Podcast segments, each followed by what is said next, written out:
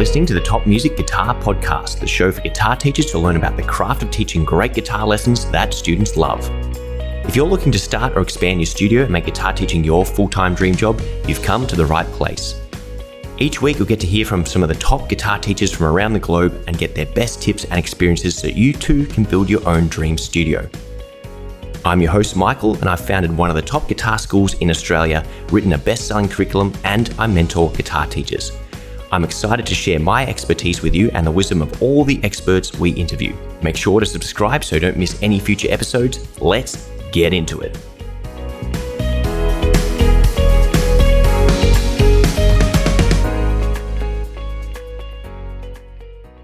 Hello, and welcome to another episode of the Top Music Guitar Teaching Podcast.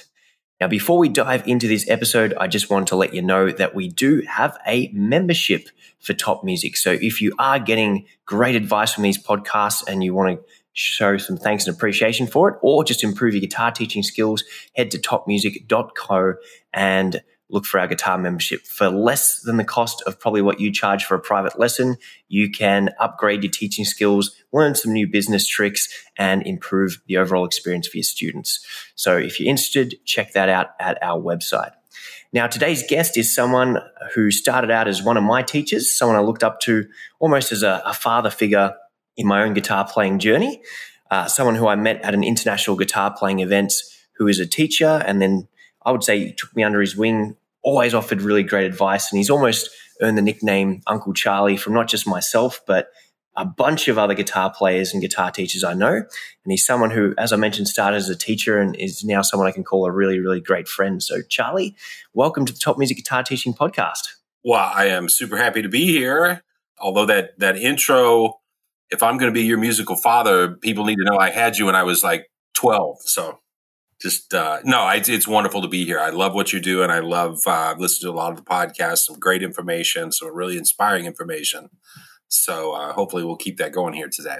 Most definitely, and I'll let you guys know listening home. This podcast has been about a year in the making. I think uh, Charlie was one of the first people that I wanted to get on as a guest, but just for various reasons, we were always just waiting for a project to finish or the timing didn't line up. And even about two weeks ago, we we had round number one, and then uh, just the internet wasn't working, and we did kind of three quarters of an interview, and it just uh, wasn't going to be anything we could edit together with just constant disconnections. So we're we're back for round number two today, and if the interview from two weeks ago was any indication, not to mention Charlie's enormous wealth of knowledge and his just I never like saying the word natural affinity for teaching because often we can work at things over time. But Charlie's absolutely great at communicating his message, whether that's guitar playing, guitar teaching, and a whole bunch of other things in the middle. And I know you guys are going to learn a lot today, so buckle up. Now, Charlie, can you give our listeners a brief overview of your story so far and how guitar teaching has been a part of your professional life in various forms? Absolutely. So, my journey, I I grew up in a family where there was always music around. My mother uh, was a, a, just a beautiful singer, is still a beautiful singer, and her father was a professional musician. He had a, a day gig, but uh, he had played for years and years on local television. He'd be in various orchestras and the pit and so forth. And so he actually was capable of making a living at it and was really fascinating to me and what, what and instilled the love of, of music to me. One was just being able to go visit him and be surrounded by these incredible vintage musical instruments. He played the organ, he played the accordion, he played the banjo, he played some guitar, and and you know even when I was a little kid, his these these instruments that he had, for instance, the banjo that he used, uh, my grandmother had had scrimped and saved and, and bought for him while he was away at World War II. So, you know, and that was post depression in the United States. So to be able to afford something like that, they must have, or my grandmother must have really uh, scrimped and, and, uh, saved to get by. So it was pretty phenomenal. That's one of my prized possessions now that I still have that. But that was it was always so fascinating and and to see him play, you know, something like like play the organ when you're a little kid and you see some guy and these feet are moving and playing the bass line and one hand's playing a melody and one hand's comping and he's got, you know, moving around buttons and settings and you go, man, this is amazing. I've, I've got to be involved with that. And and I guess the other thing that really instilled that love was uh, my grandfather's. I what we would look at Michael as a vintage record collection. It was just his record collection, right? Yeah. and he had uh, you know Chet Atkins records from the 1950s and 60s, Wes Montgomery original records. Uh, you know, just phenomenal stuff. And he would take them out and he would say, Hey, you know, listen to this. This is Chet Atkins. Listen to this. This is Jerry Reed you know, and it was it was just phenomenal. One, you know, I was inspired by him, but then hearing these people and knowing that he was inspired by them, you know, that that just instills the, the excitement and uh, motivation to try to do something to be like that in some small way. So that's how I got into guitar. Got into was lucky enough to have a jazz teacher, uh, really good player and teacher at a, a, young age. So by the time I was fourteen, I was uh, playing rhythm guitar in big band jazz gigs and played, you know, for a couple years on the road, uh, it, in a hiatus at college and, and played that long enough to realize that I didn't like being on the road. And I guess maybe I was a little too normal to do, uh, to really pursue the music thing uh, from a, a traveling basis and have taught guitar off and on, gosh, since I was uh, probably in in middle school where my buddies would come over and they would, you know, give me five dollars for a lesson or something at the time, you know, something ridiculous. And uh, I actually taught in another discipline. I taught sports and was an award-winning instructor in sports. Got to spend a lot of time with uh, some very renowned sports psychologists, performance psychologists that helped me make great strides with my knowledge about learning and tailored the ability to sort of adjust a presentation style uh, by being able to read or you know whether you do it intuitively or actually i used to hand out profiles and have people new students uh, do a basically a psychological profile so i could get some sort of high level idea what would motivate them and what their learning style was but yeah it's and it's something that's continued to this day um, again we met at an international guitar event where we were I think you were first in attendance, and then you became a teacher. Uh, where we were teaching hundred people from all over the globe, uh, you know, for weeks at a time. So that was, you know, that was a wonderful experience, and and it's something I continue now. I've the past, uh, gosh, year and a half. I've uh, started a YouTube channel, and I've also got a very extensive course on uh, pentatonic scales, different approaches to using the pentatonic scales in blues so really starting to push that online presence and that's really what i see as my business model for the future so yeah fantastic and there's so much there i want to unpack from what you've just said but maybe diving into what you said about the psychological profiling and the sports science because my background um, my dad was an AFL level player, our, national football composition here in Australia. And I got to spend a lot of time growing up around coaches and and he went on into coaching as well and see what they're doing with the professional teams at the you know the highest level and part of what I think's been able to allow me to be successful is just adapting that for how I taught guitar. So I'd be really keen to hear a bit more about uh, what you learned from the sports and applied to teaching. If you could go into that. Yeah, that's a that's a wonderful question, and then I think maybe being outside of, of uh, teaching and, and goes into multiple dis- disciplines that I've been involved with, but being able to uncover people's motivations, being able to ask the right questions to find out, you know, really probe into somebody and find out why they're doing something. I think that you, I, I guarantee you've experienced it. You, you're probably an example of it as I am, but you know, we all have different motivations for doing things. And mine was so deep seated that, that I literally begged my mother and father to to buy me a guitar and give me guitar lessons. You know, whether they came from my grandfather, just hearing so much music as a young person, and whether we are going into academics or we're playing sports or we're playing music, there there is the people that are going to be successful. They're deeply driven internally. I, you know, as much as we may try, and maybe this is up for dispute, but this external motivation, once people are past a certain developmental point, it gets really, really hard. And hopefully we we get lots and lots of students that are internally motivated and we we're able to guide them and channel that energy in the right directions. But the other part of it i think one of the things that left a great impression on me was learning about uh, people's learning styles and how they how they want to receive information how they um, are passive or proactive once they receive the information and even what their style of receiving information might be you know? And i think that um, like for instance you, you might get a student that's very kinesthetically gifted but their personality is a little on the passive side you know? So it's it's a struggle first of all to, be, to develop some sort of rapport and then uh, you might tailor like for instance i'm a, a, very visual learner. I and i can remember the first time i saw a, a video with eddie van halen in it and he was tapping and i never knew what he was doing before and once i saw that video i was great. But that's not necessarily going to work for different types of learners. You know it'll help everyone yes but it's not going to have the, as big an impact on certain types of learners. So so having some sort of an idea of how the people that are in front of you want to process information and be presented information, I think it's invaluable. Yeah, I think that's a really, really good point that needs to be brought to the attention. Uh, for anyone listening at home, I'm sure everyone can kind of think of their model student, someone who they just love teaching that gets it straight away. And then you can probably think of a couple of other students who just never get anything chances are the people that you really enjoy teaching, they learn the same way as you, and you, without even knowing it, are teaching in a particular way that suits your learning style and you're gelling with them.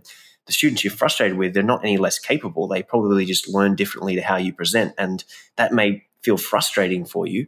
But if you can kind of flip it and go, hang on, all I've got to do is work out what this person needs in order to succeed or understand or take in the information, then you can start getting that person better results or have a better connection or rapport with them because now you're teaching them the way they need to be taught rather than the one size fits all approach you think everyone would just naturally learn to. So becoming aware of that kind of stuff has been hugely influential for me and something I think a lot of teachers would be a lot less frustrated if they figured out.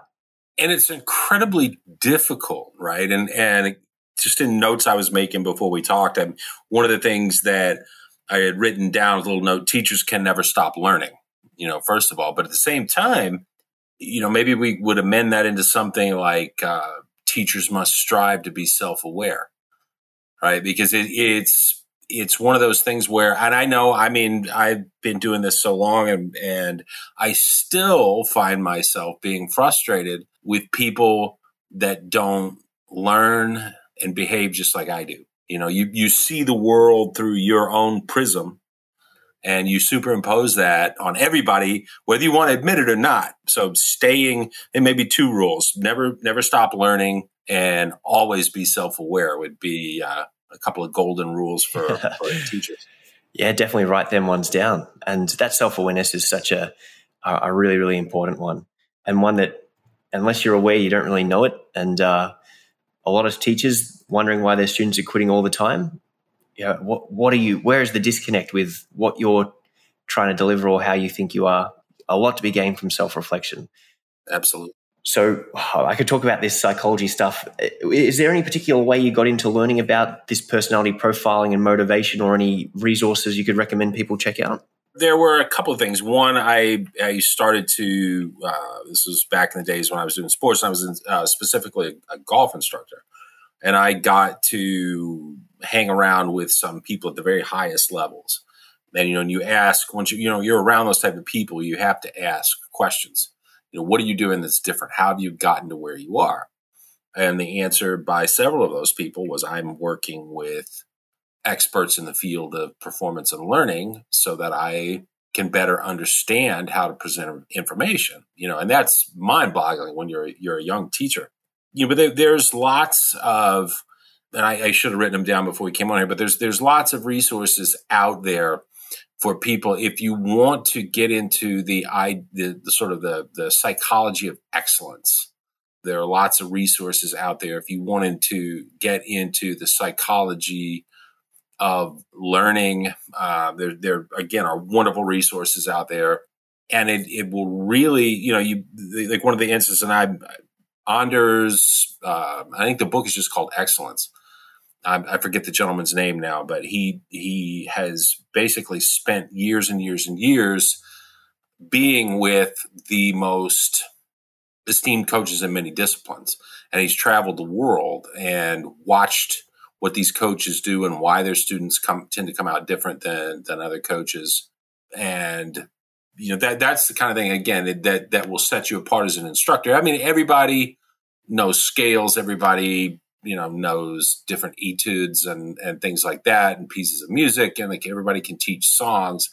But it's can you and, and as someone said, sometimes we don't really teach; we assist learning, and there's a difference, right? The the difference between talking at someone and understanding and talking to someone not to oversimplify, but yeah, definitely. And that, that's such a, a thought provoking statement there. You know, what is the difference between imparting knowledge and then I suppose assisted learning is helping someone actually take that knowledge and make something of it. And that's something I can reflect upon is knowing every scale in the book, but still be seeking that one little thing that's going to make me sound musical and making a mistake of chasing speed and precision and better technique without ever actually listening to people who've been playing for a couple of months or, or decades less than myself play the most beautiful melodic intuitively informed lines and being like what is this sorcery? How are you doing this? And then going home into i must practice. If, if i play a little faster maybe i'll magically be able to play with more feel or whatever it happens to be. But yeah. yeah that's a, a profound statement. How do i assist someone in learning and acquiring the skill or getting to where they need to go? Yeah, for sure. Now, I do want to go back to uh, our days where we first met because I obviously was an advancing player, obviously not a slouch, and was already playing in bands professionally, but always wanted to improve more. So I signed up for an event, you know, marketed it, becoming you know master the guitar and all these kind of things, and that's where I met you. With your experience helping late intermediates and advanced players improve their technique and creativity, uh, and lots and lots of frustrated players who've been you know 10 years 15 years decades in the game and still unsatisfied think most guitar players are missing in their musical education? That um, again a, a fantastic question and i think the answer you know it's probably changed over time as our access to different types of information has increased. Um, and i can you know talk back in my day. The first lead guitar that i learned I actually learned on an acoustic guitar, dropping a needle on a phonograph record. You know, and I had I had two records. I had Kiss Alive and I had Frampton Comes Alive.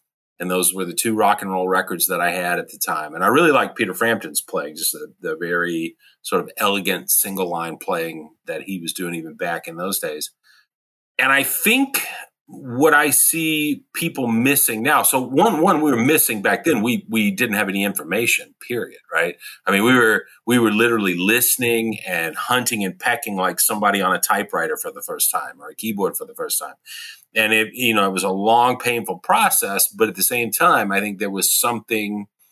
I think the information was imprinted differently and deeper on our brains because we had to work so hard to, to get that information. Like I can still play the solos from Frampton Comes Alive, and that was from a long decades ago, right? And I think they we have advantages now, and kids have incredible amounts of information. Not just kids, all all people, but specifically, you know, I see younger people getting access to musical instruments, and their experiences are they get a sheet of tab and they might learn some fingering patterns and, and learn some songs. But if you say, hey, let's play some blues in B flat, they have no idea what you're talking about. They have no idea what to do.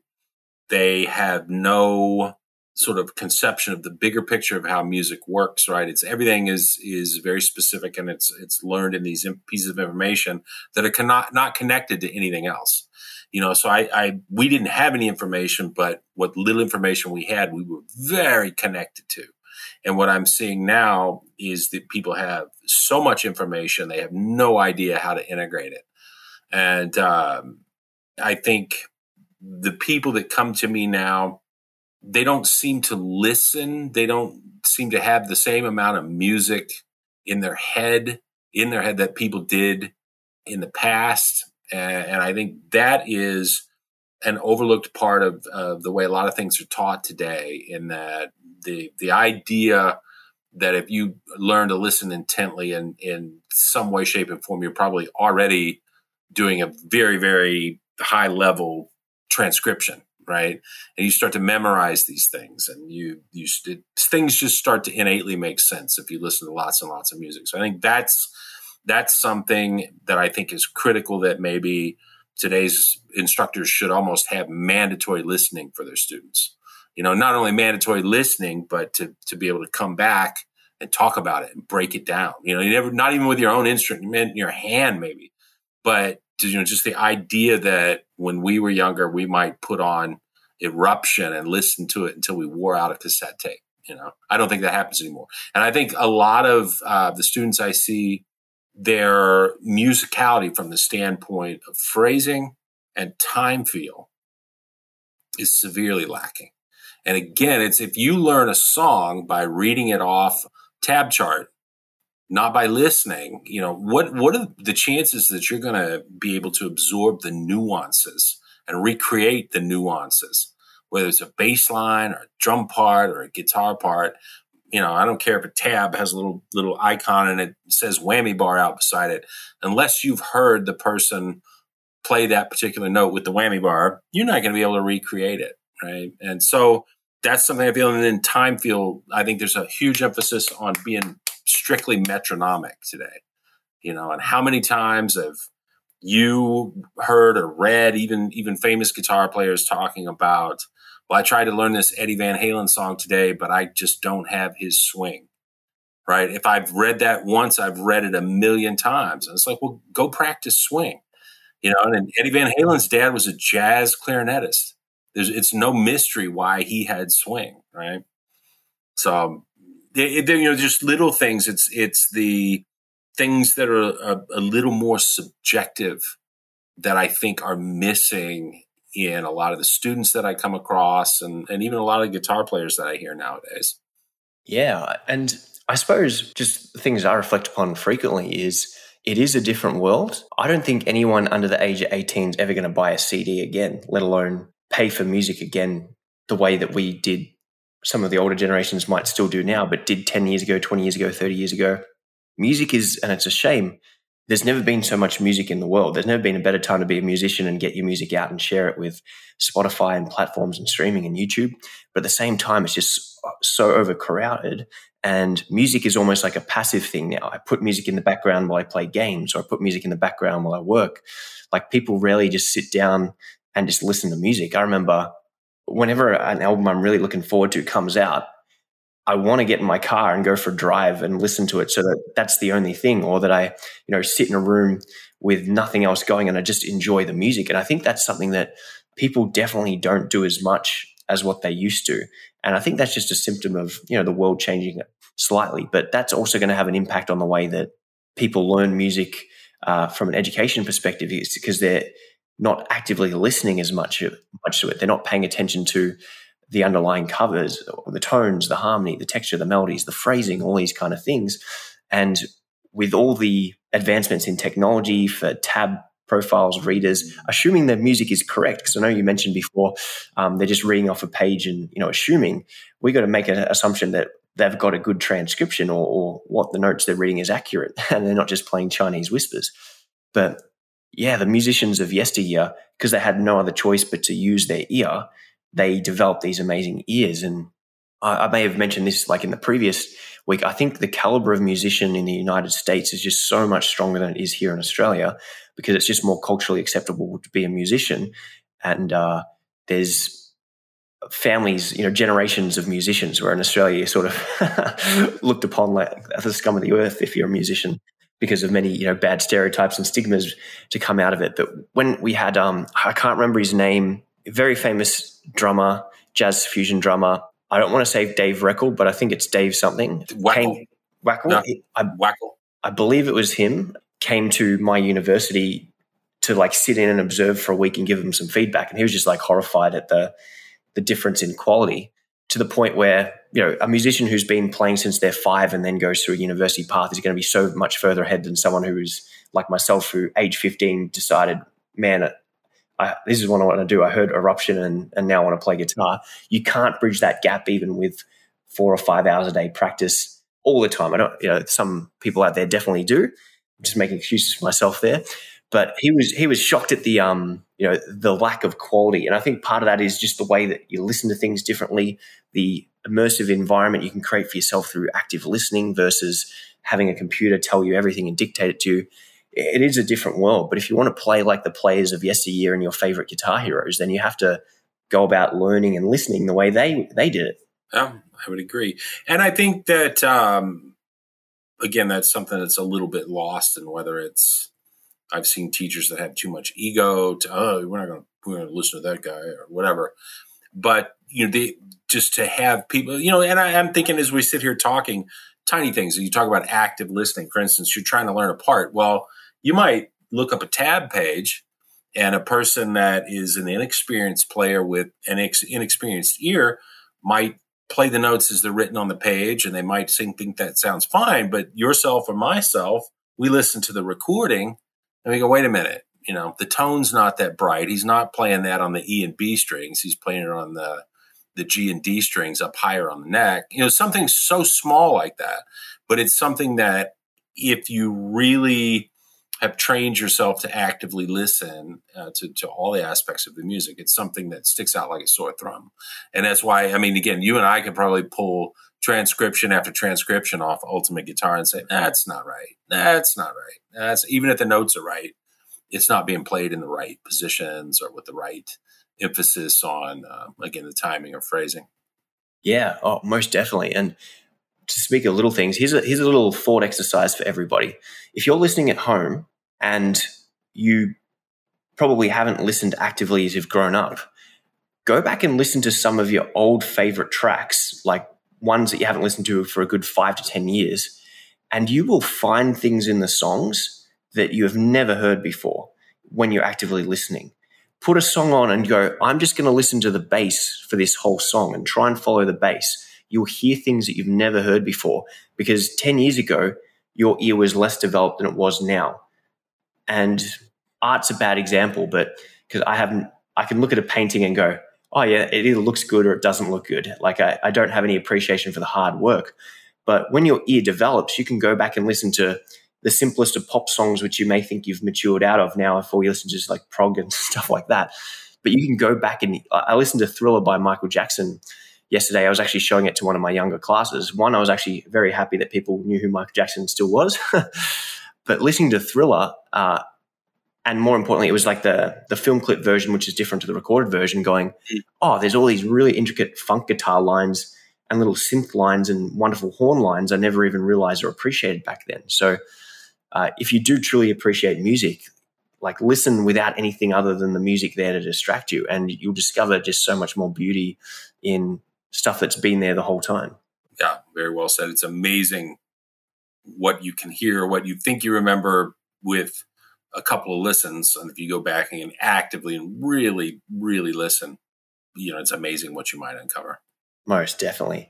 Now, Charlie, how can we go about helping some of our more advanced students get to where they're going? From someone who sees a lot of uh, people at that later stage and they come to you say, Hey, I need help with this.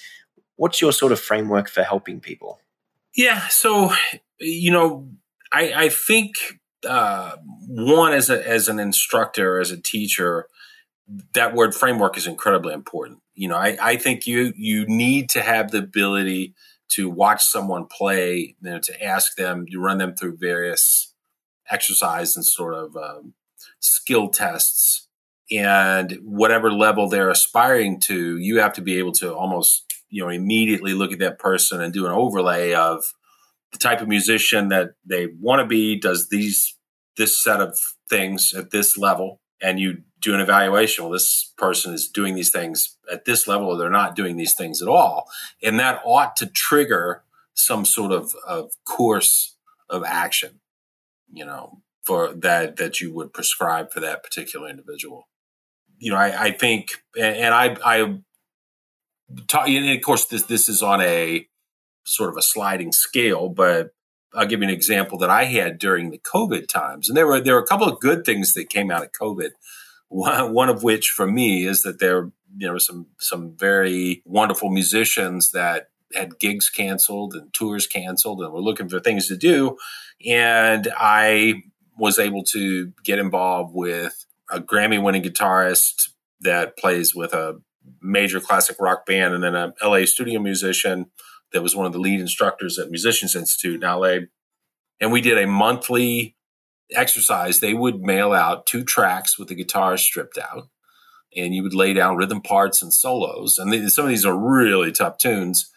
And they, of course, they would send out notes. They would send out a video themselves improvising. They would talk about the strategies they were using, and you'd have that time period to record your own versions of the guitar parts, email them back to these folks, video video them back, and then uh, we would have a, a call, a Zoom at the end of the month, and there'd be anywhere 15, 20 people on there, and we would watch the performances and we would listen to these people evaluate, and we'd get to evaluate things ourselves, and you know, at, at our level, hearing what the people in the very upper echelon of the guitar world, the playing world, um, how they would hear something that would be perceived by ourselves, which might, you know, we might think of ourselves as a, a local or regional or, or even worldwide expert uh, if you're on the, the internet or so forth. But to hear these people break down, you know, and, and emphasize time feel, note choice, being able to highlight tones within the chords, uh, the, the different voicings that you would use when you played rhythm, your different feels, your different tones, you know, but, but over and over the things I heard were time feel, appropriate tone, taste, use of space, you know, and, and then we think, we think of ourselves and, and, and the pursuit, especially as we start to gain some skill, we get into this crazy mad rush to learn more stuff you know, more. I want more. I want more. I want different. I want more. And if I learn one more scale, you know, I'm, I'm it's going to push me over the top, and I'm going to hit superstardom. And you learn the people at superstardom are thinking about taste, space, tone, fit the song, time feel, you know, all these these things. And it was really invaluable for me because I, you know, we we all get caught up in that arms race for technique and information, and that's not uh, that's not ultimately what is going to impress people. And I, I, don't know if you've ever seen it, but there's a great series of uh, videos that Marty Friedman did. And one of the things he's talking about is playing scales. And he says, I don't know who told you that was cool, man. Your girlfriend is not telling you that's cool. It's, it's just really hilarious interviews. But, um, you know, all the things that we pursue are, they're not what the people at the highest level are looking for typically. Yeah, it's so funny to hear you describe it as an arms race. I've never heard that before, but it is exactly what it is. And I think there's definitely a phase for. I heard uh, Guthrie Govan mention something like, "Yeah, scales are these things that guitar players try and play as fast as they can to intimidate other guitar players, and then uh, and assert dominance. And then you go through a phase of once you get to a certain level, you sort of mature into, okay, how can I be the best, most tasteful guitar player I can be, rather than just trying to scare everyone off. And there's, I love that kind of playing. And I think some of our listeners are going to be in the camp of you got to play with feel.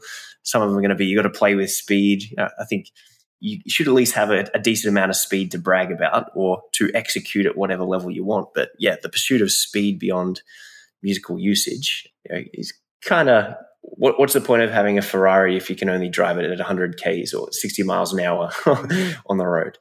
Sometimes yeah. it's just cool to have a Ferrari. You know, who am I to judge?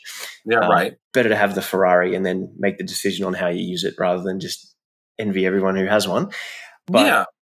just be the best guitar player you want to be and work towards uh, the music that inspires you or having the technique. And this is what I've been exploring with people, almost like the psychology profile when they come in. Some people say, "Oh, how long does it take to master guitar?"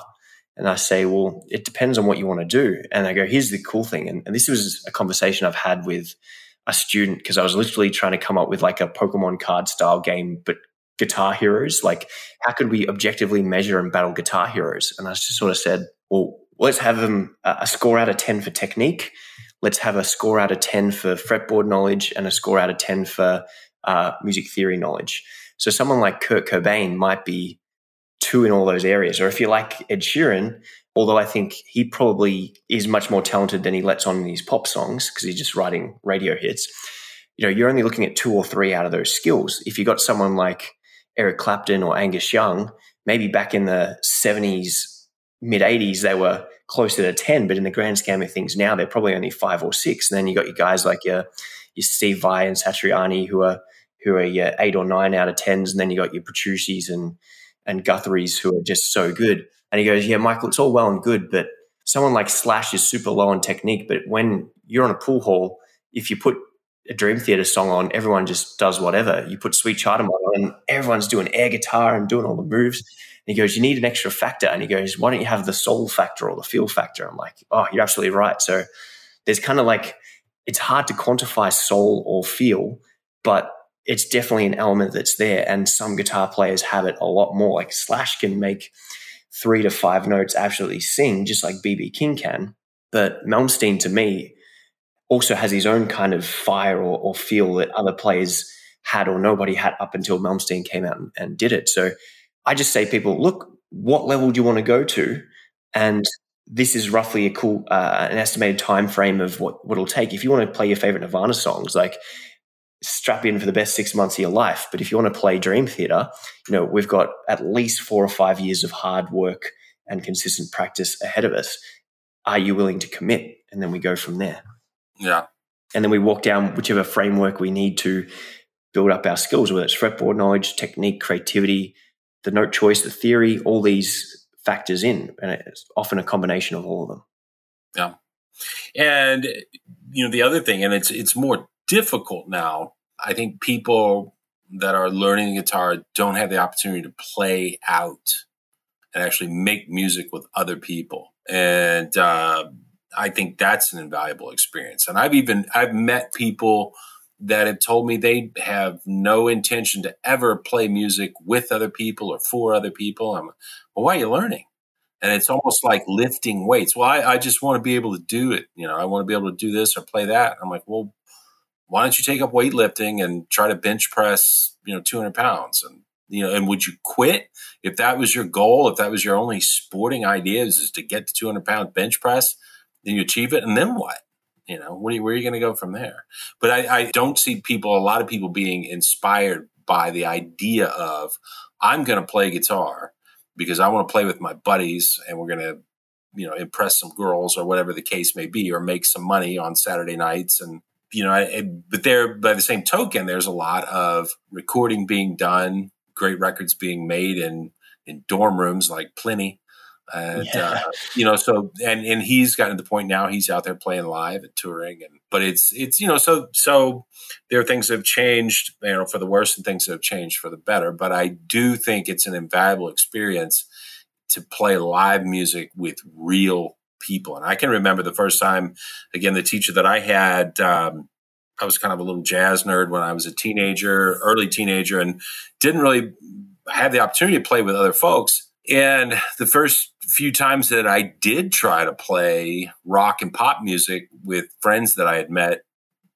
my timing was awful. You know, I'd never done anything but play with records. I didn't know how real people would ebb and flow. I didn't know how to uh, keep the beat internally, uh, you know, in my own case without a record play, to play with, you know. So yeah, I mean, I think that's that's a great thing that that is missing these days, and even the want of the opportunity to do that is uh, smaller and smaller and smaller, especially after COVID. Yeah, like I struggle to fathom it. And I, I put it to my students. I say, imagine going to football training or whatever sport you play. Uh, imagine going to training every week over and over and over, but never playing a game on the weekend or never having a match. Like, and most people for playing a sport, the worst part is the training. Mm. Most people love their lesson. Like, you imagine how much fun your lesson is. That's the training. Playing with other people is the game, and that's what you want to work towards. right. Right.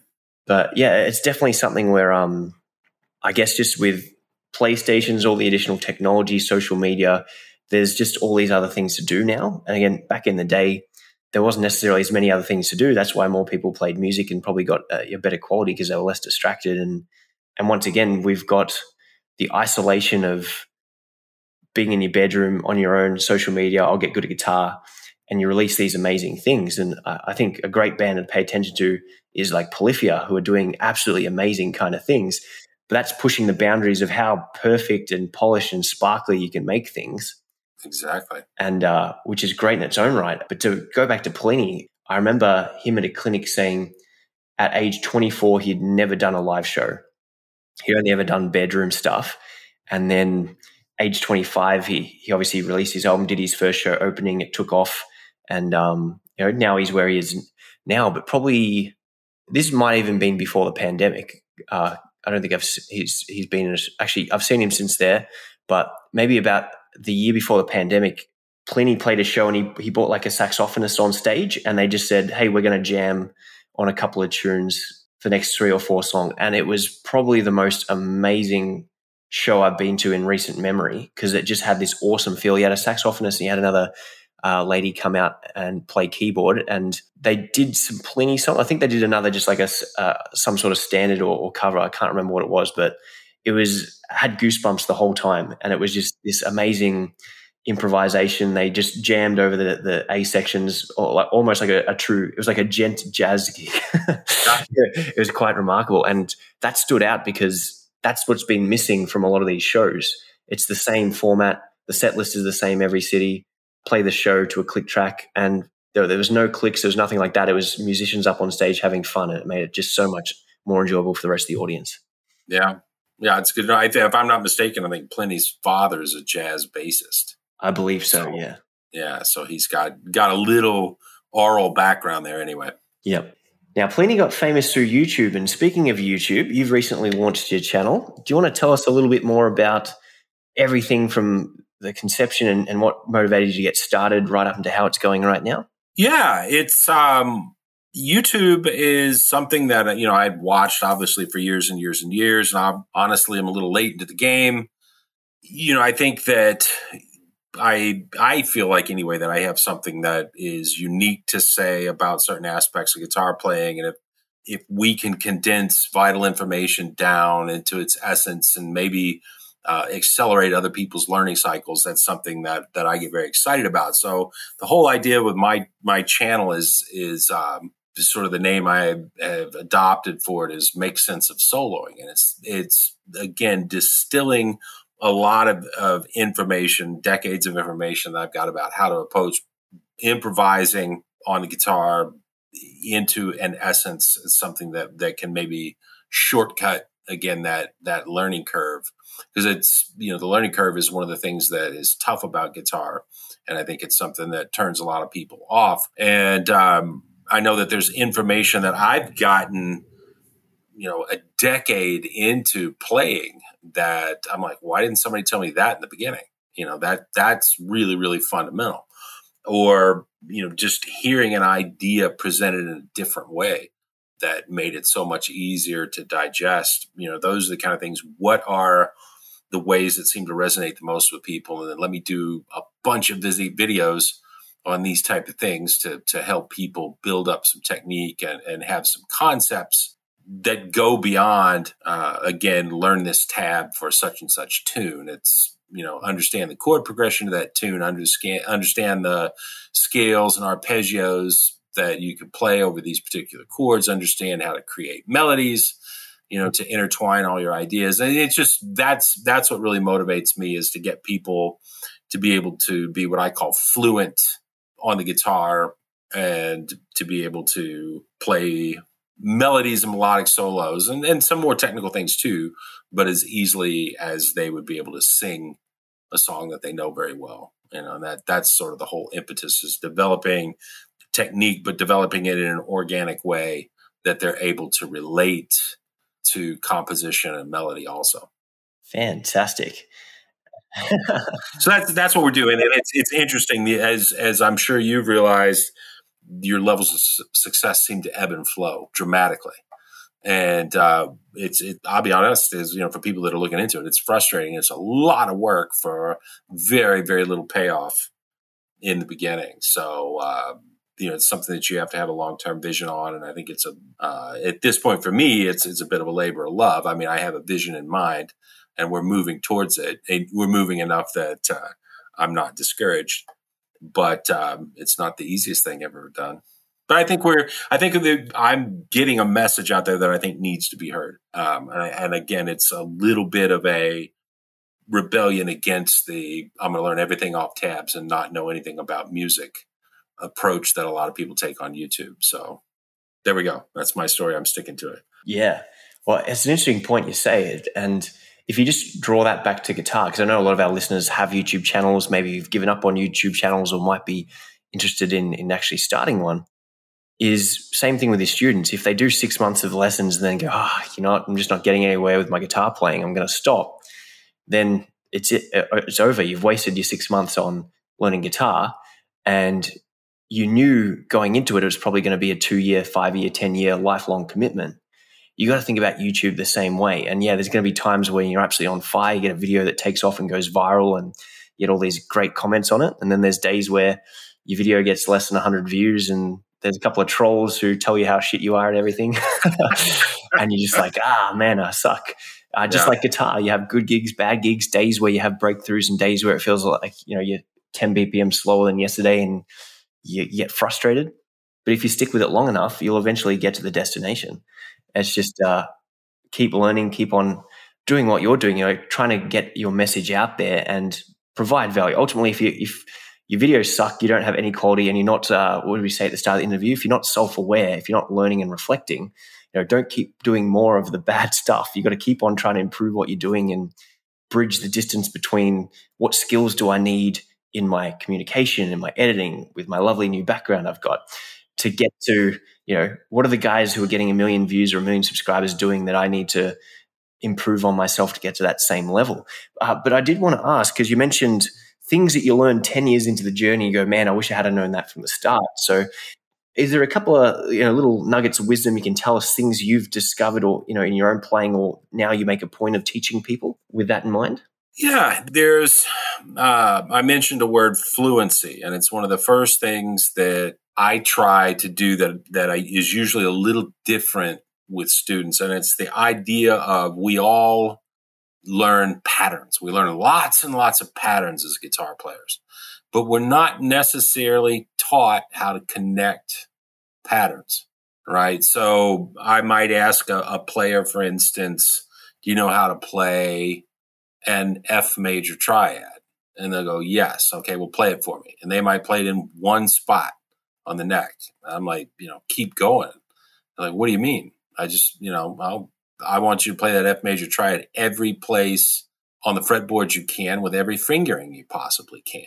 And they look at you like you're insane. You know, so I think there's, I, I wasn't, I was taught, taught a certain set of shapes and then not taught anything else, you know, and, um, have, have been taught in, in later years and, and, you know, not recently, but but to go and be able to find and be fluent with all these things. And then, for instance, I, I mean, I had played guitar for a long time before anybody made me play shapes through the circle of fifths and fourths, you know, and I was, I was absolutely helpless the first time that somebody asked me to try to do that. And, you know, then with a little practice, all of a sudden you're connecting all these ideas and, and the possibilities of playing jazz standards or some of the complex chord changes becomes possibility and, and pop song chord changes become a, a walk in the park.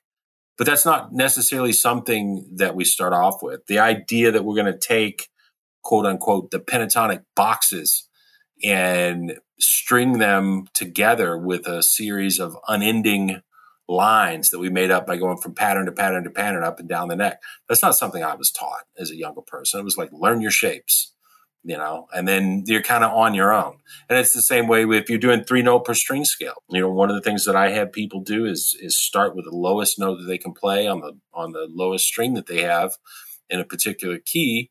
And to play the three note per string pattern, so you get to the highest note, slide to the next one, descend, and slide to the next one, and ascend and I feel that people should be able to do that backwards, forwards with their eyes closed. But it's not something that I was taught to do. You know, everything that, that I was presented was very compartmentalized. And, it, you know, if you could take it further than that, great. But nobody was showing me how to do that stuff. And uh, that's that's something that I put a lot of emphasis on. Yeah, it, it, again, it just comes down to having all the information in the world, but not knowing how to use it or connect it. And I'm sure you've heard this where, oh yeah, I know that. Okay, do you really mm-hmm. know that? yeah. Even uh, I think I told you on the previous interview is during the pandemic I had a, a lesson with Scott Henderson, and uh, first thing he goes is, "Do you know your fretboard?" And I was like, "Yeah, I know my fretboard." he goes, "Okay, do this," and turns out I didn't know my fretboard all that well at all. And sometimes you have to get humbled to realize how much you don't know. But I, again, I think that's a, a downside to this ultra consumist watch video after video after video. If you've watched 10 videos on YouTube, you know, you, you've had a guitar in your hand for three hours, but you haven't really learned all that much. Or, you know, now you're aware of a couple of things, but you really can't use that information because there's no fluidity. Right. But yeah, inter- interesting observations there. And I know at one point in time, you're speaking of motivation and things like that. You did have a video that took off and went pretty viral at one point. What was that like? Oh, it was a blast, and it, it was um, it's a heady thing. You know, you it's a it's a great shot to the ego, and of course, it's soul crushing when the next one, like you say, you put it out and you get 300 views, and uh, you know you're scratching your head as to why. So I am you know still trying to trying to crack that formula and you see things again ebb and flow and i've made some great videos that went nowhere and i've made videos that i didn't think were particularly good that got quite a few views but it's it's fun you know trying to improve your skills i, I know that um, for instance I, I put a video out this morning and I, I think it's a fantastic video and i was able to i'm getting better at being able to condense my information and deliver it in a way that's not going to put people to sleep uh, and I, you know, I know that again, back to that idea of self awareness as an instructor, I have this drive to make people understand what I think is fully, right? Most people, their idea of fully and my idea of fully, they don't line up, right? So I, I think I tend to over present. I think I tend to delve too deeply into subjects. And I think that's something that in the past, people have probably watched a few minutes of a video. I'm like, whoa, dude, you know, I don't want any part of this. I just wanted to learn a, you know, some simple concept this morning and drink my coffee. so, um, you know, I think it, it's a walking that fine line and presenting information that you know is vital. But again, coming back to the idea that it's really easy to see the world through only your own perspective and prism, right? So you've got to be able to, to think, and it's tough to say, what did I want to know when I first started playing guitar? What did I want to f- know when I first started playing lead guitar? Right. And it's something that we've done so much of that it, it's, I think I've heard it called expert amnesia. And it's again something you just have to be aware. You know, you have to be aware. Yeah, it's really funny. Like uh, hearing you say some of those things. Like, I think the the understanding because I, I, share a similar thing. I, I, think one of my highest performing videos is like, man, here's the most important topic I could tell people. So I'm going to make like a, a video in the most shortest, concise way possible. It ends up being 30 minutes. And yeah. and I'm like, guys, sorry, I'm going to talk a lot in this video, but if you understand this and you take the time to watch this, then you'll have a considerably deeper understanding. And then like the comment at three minutes is shut up, you talk too much. Yeah. and you're like, yeah. Well, and then you post a video of like, oh, let me just experiment with a something that's not important, but a cool little exercise, like, which I wouldn't even recommend you do. It's just a cool exercise. And then that one's everyone's favorite video as well. So you're like, oh, how do you go about planning and preparing content? Because sometimes what I think is the most important stuff is just completely off the mark with what resonates with people. And things I'm like, that is cool. It's a party trick, but it's not really anything deep or meaningful, which right everyone just eats up. So, yeah, what's your approach to planning content and what have you found works and what doesn't? A lot of what has been successful for me, and, and you develop an audience, you do this, you know, for any length of time as you start to understand what your audience are looking for. For instance, if I post a song video, how to play XYZ song, or even how to play a particular solo, for instance, I did maybe a month ago. You know, Nuno Bettencourt is so hot right now everybody's talking about Nuno. So I took a, a, classic Nuno solo and did it note for note. And I said, man, this, this video is going to kill. And I think it got 300 views, you know, and then you have to step back and ask yourself, okay, Charlie, the people that watch your stuff, they are probably intermediate, upper level intermediate type players that are just starting to be able to go out to a blues jam and feel comfortable or you know, play with a garage rock band. They're not out there ripping Nuno Bettencourt solos, right? So again, that's on me for for not having the the foresight to kind of say this is not really my audience. So what has been most successful for me is when I do say, what are the things that I consider fundamental about playing solos that I wasn't taught, you know, what we had just talked about previously. And for instance, it might be the idea of um, the video I did today is it's it's two licks and variations, moving these two licks around the fretboard, and it's a little four note pentatonic lick. One's with a 16th note triplet and an eighth note with the the triplet at the beginning, and the other one's with the eighth note first right? But it's variations on the same thing, but the way you move them around the fret, fretboard is drastically different. So I give six, seven, eight different examples of how to take this lick. Here's a picking pattern. One, you know, here's a little insight. This thing sounds really, really fast, but my hand's barely moving. So here's how I'm doing that. But then, okay, once you get that down, how do you make it sound like music? And how do you integrate it with other ideas? So again, that's not, nobody taught me that stuff. Nobody was saying, you know, Charlie, you know, here's a lick and we're going to go out today and we're going to connect this lick with this other lick and you're going to make up 10 melodies in between so you can play this 10 different ways. And then we're going to play it with 10 different time signatures and then we're going to play it with 10 different grooves. You know who's doing that? Or, or who, it, it was not done for me. But that's the kind of stuff that again if if we can introduce that and do it in such a way that it doesn't intimidate or turn people off again, I, I have to think that sooner or later it's going to reap big rewards because I, I just see it as incredibly valuable. So that's that's where I'm going. Is how how can a person at that level that really wants to make inroads to going from okay to excellent, you know, what are what are the ways, what are the things that I can do? What questions are they asking? What information do they need? And where is the gap that, you know, what is keeping them from making the progress they want to see? Yeah, uh, some really thought provoking stuff there. yeah, I can only laugh at the heartache you feel when you do the most amazing video like the Nuno one. I'm sure lots of time and effort went into learning that solo, and then to have it get the 300 views can be absolutely shattering. But I think you're exactly on point. Who is my audience? What are the problems they were facing? What was I facing back when I was getting there? And uh, yeah, how can I put myself in the shoes of that person? Avoid this expert amnesia and come up with the content that's going to be helpful to them and explain it in a way that makes sense. Yeah. Now, Charlie, I am aware we're getting on in time here, and there's just a, a couple more questions I wanted to ask you before we wrap it up. Uh, you, you've recently partnered with Lauren Bateman and done a course with her. So tell us about your course. And I have a feeling it's tied in with everything we've talked about with the YouTube channel as well. But tell us about the course, how you went about organizing it, and of course, where people can f- find it and check it out.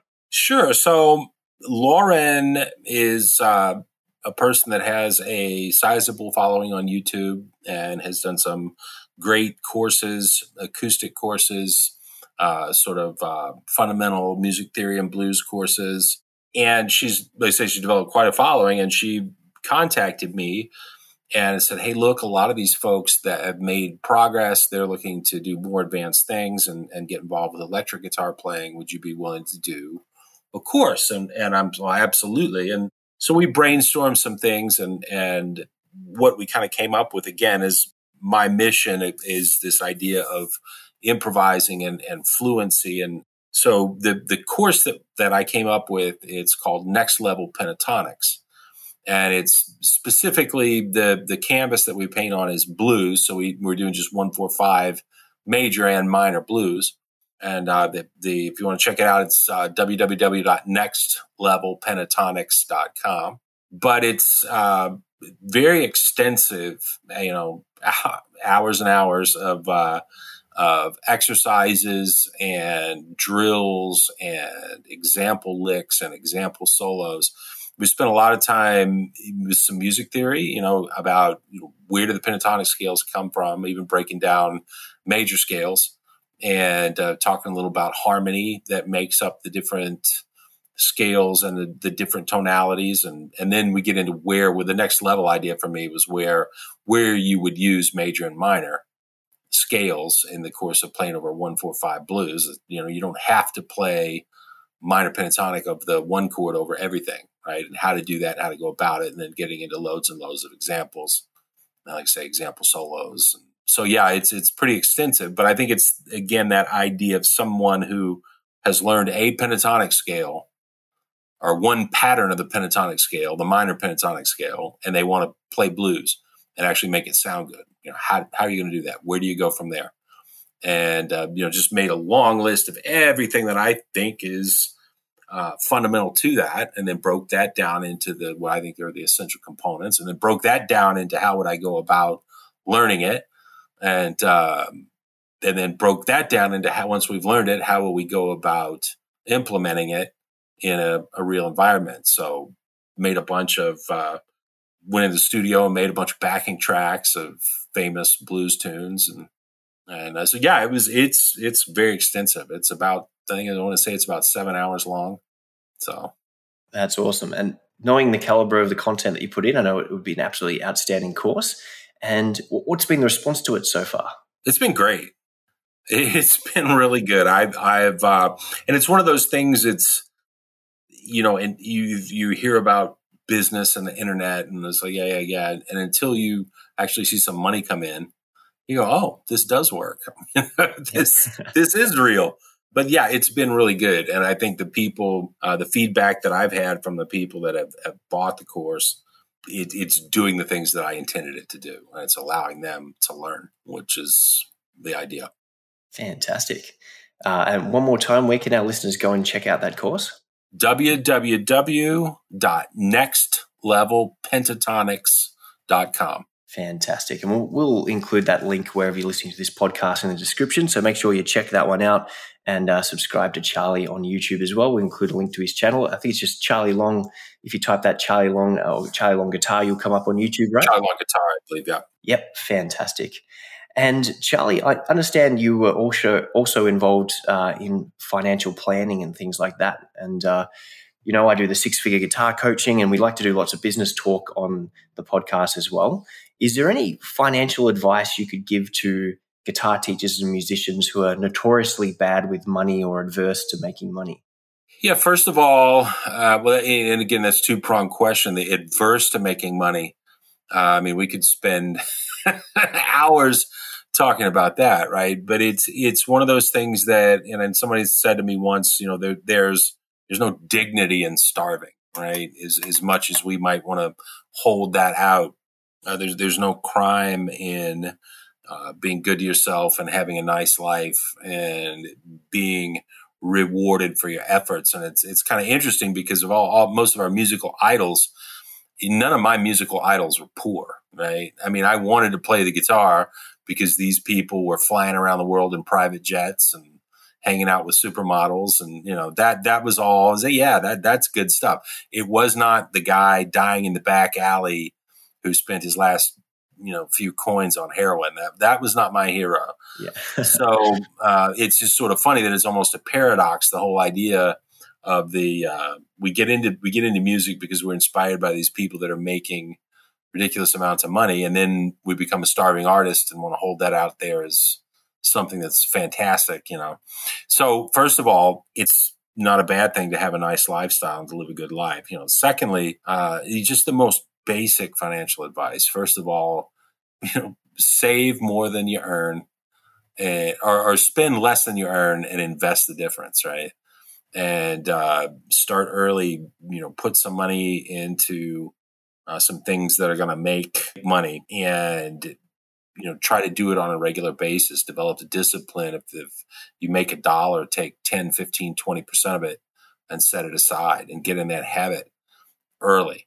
You know, and uh, try to learn enough that uh, you know what you're going to need to set aside on a yearly basis and how much you need to have that grow to reach a point where you can become financially independent. Financial independence not necessarily being filthy rich, but it's the idea that at some point in your life, working becomes optional and you can still afford to do the things that you want to do with life and there are ways to calculate that. And um, you know, try, and again, the, the biggest advice I can give is start early. There's always reasons to not invest. You know, it's really you know, and they become musicians, well, oh my gosh, well, I, I want to make that record, you know, and, and we only need a little more studio time, so I can't invest any money right now because I, I've got to give money to the band for studio time. And it's then it's like, well, and the the van broke down and I've got to give money to the band because the van's broken down. And then, oh no, I just had a baby. So now the baby needs formula. And, you know, it, it's just, it's a litany and we've all been there. There's always reasons to not put money aside, you know, and you, you just have to convince yourself that you have to and get started as early as possible in life because the power of compound interest is truly phenomenal absolutely amazing advice there. And it's always the simplest advice, which is the most effective. Isn't that the case? Yeah. Everyone wants these get rich quick schemes or cryptos. It's not always get rich quick, but it's get rich surely. Well, and the get rich quick things, you can also get poor quick. Yeah. we've seen with the crashes in crypto. Yeah, people made huge amounts of cash, but there's also people that have lost everything. So, yeah. Yeah. And uh, the, the big criticism, not not criticism of crypto, because people can do really well with it, but I did an equation for my six figure guys the other day, and I just said, hey, if you put $100 into a Facebook ad or some form of advertising for your business and you get 10 students that pay you $200 each, that is a much bigger return than what you're going to get putting your money into crypto or yeah. any other. The best investment you can have is in yourself and obviously your business, uh, provided you're making good educated decisions and not just gambling. Anyway, we won't open up this can of worms. Just spend less than you earn and invest the rest, whether that's in yourself or assets or whatever it is. Good solid Absolutely. advice there. Absolutely. Now, Charlie, I'm going to bring this one in for our final question. Okay. If there's one last piece of advice you could give to our listeners on any topic of, of your choice, whether it's teaching, guitar playing, finances, whatever it happens to be, relationships, what would that be? Um, you know what, and I think uh, this is interesting and it just popped into my mind that I think what I see with so many folks that are involved in the business of teaching others is that they tend to lose themselves and they tend to lose their own motivations and their own desires outside of the business. And I see an incredibly high level of burnout in this business, people that are just mentally exhausted, physically exhausted, because they've, other than making some money, they've done nothing to recharge themselves. For, so, first of all, if you're if you're in the business of teaching other people, and you're you make sure that you stay true to your own motivations and desires. Why did you get involved with music in the first place? Are you still practicing the guitar? Are you still learning? Are you doing the things that made you fall in love with the instrument? Because sooner or later, if you don't, it's it's going to become basically the the business equivalent of digging a ditch. You know, it's it's it's going to be pure drudgery, and I, I think that's incredibly important. Never cease improving. I think uh, you know that's something that it's easy to do when we get into that trap of being mentally exhausted, being a little mentally beat down, giving away so much of your energy helping other people learn. Are you continuing to improve yourself? Because ultimately, that's and, and again now I'm speaking through my own prism again, but that's what recharges my batteries is the idea that I could get up tomorrow and find a way to be a little better at some aspect of playing guitar than I am today, and that's still makes me incredibly excited, right? And then to be able to pass that on. And if you know we get too far removed from that, or I talk to guitar teachers, man, I haven't played guitar in weeks. Like, what are you doing? Yeah. You know, what, what are you doing, man? Didn't you just yell at all your students because they don't practice all the time? You know. And uh, so, yeah, we do have to run the business, but at the same time, you have to take care of yourself and you have to nourish yourself. And um, I think that's probably the advice again, that almost goes back to that self awareness thing. That's some really solid advice there, Charlie. So, thank you so much on behalf of myself and the top music listener community. I really appreciate not just you coming on to the podcast now that we finally made it happen, but just the wonderful friendship that we got. So, Charlie, I appreciate that. Thank you so Absolutely. much. And thank you for coming well, on. Thank you, Michael. Oh, my pleasure. My pleasure. No worries. Now, guys, if you're listening at home, make sure you check out Charlie. We'll post the links to all his stuff. He mentioned working with Lauren Bateman. We interviewed her back in episode number three. She helped us launch the podcast back in the day. So uh, she does wonderful stuff and check out her channel as well. And of course, guys, if you found this helpful, if you're interested in improving your teaching skills, if you're interested in making more money from your teaching business, check out our top music guitar memberships. You can find those at our website. Once again, for less than the price of what you charge for a lesson. You can learn how to make thousands of dollars more teaching guitar and have a bigger impact on your students and hopefully reconnect with your why. Uh, you know, if you can make more money, buy more guitars, have more time to sit around playing them, then we've done our job as teachers. So once again, thanks to Charlie and thanks to everyone listening at home. We'll see you in the next episode.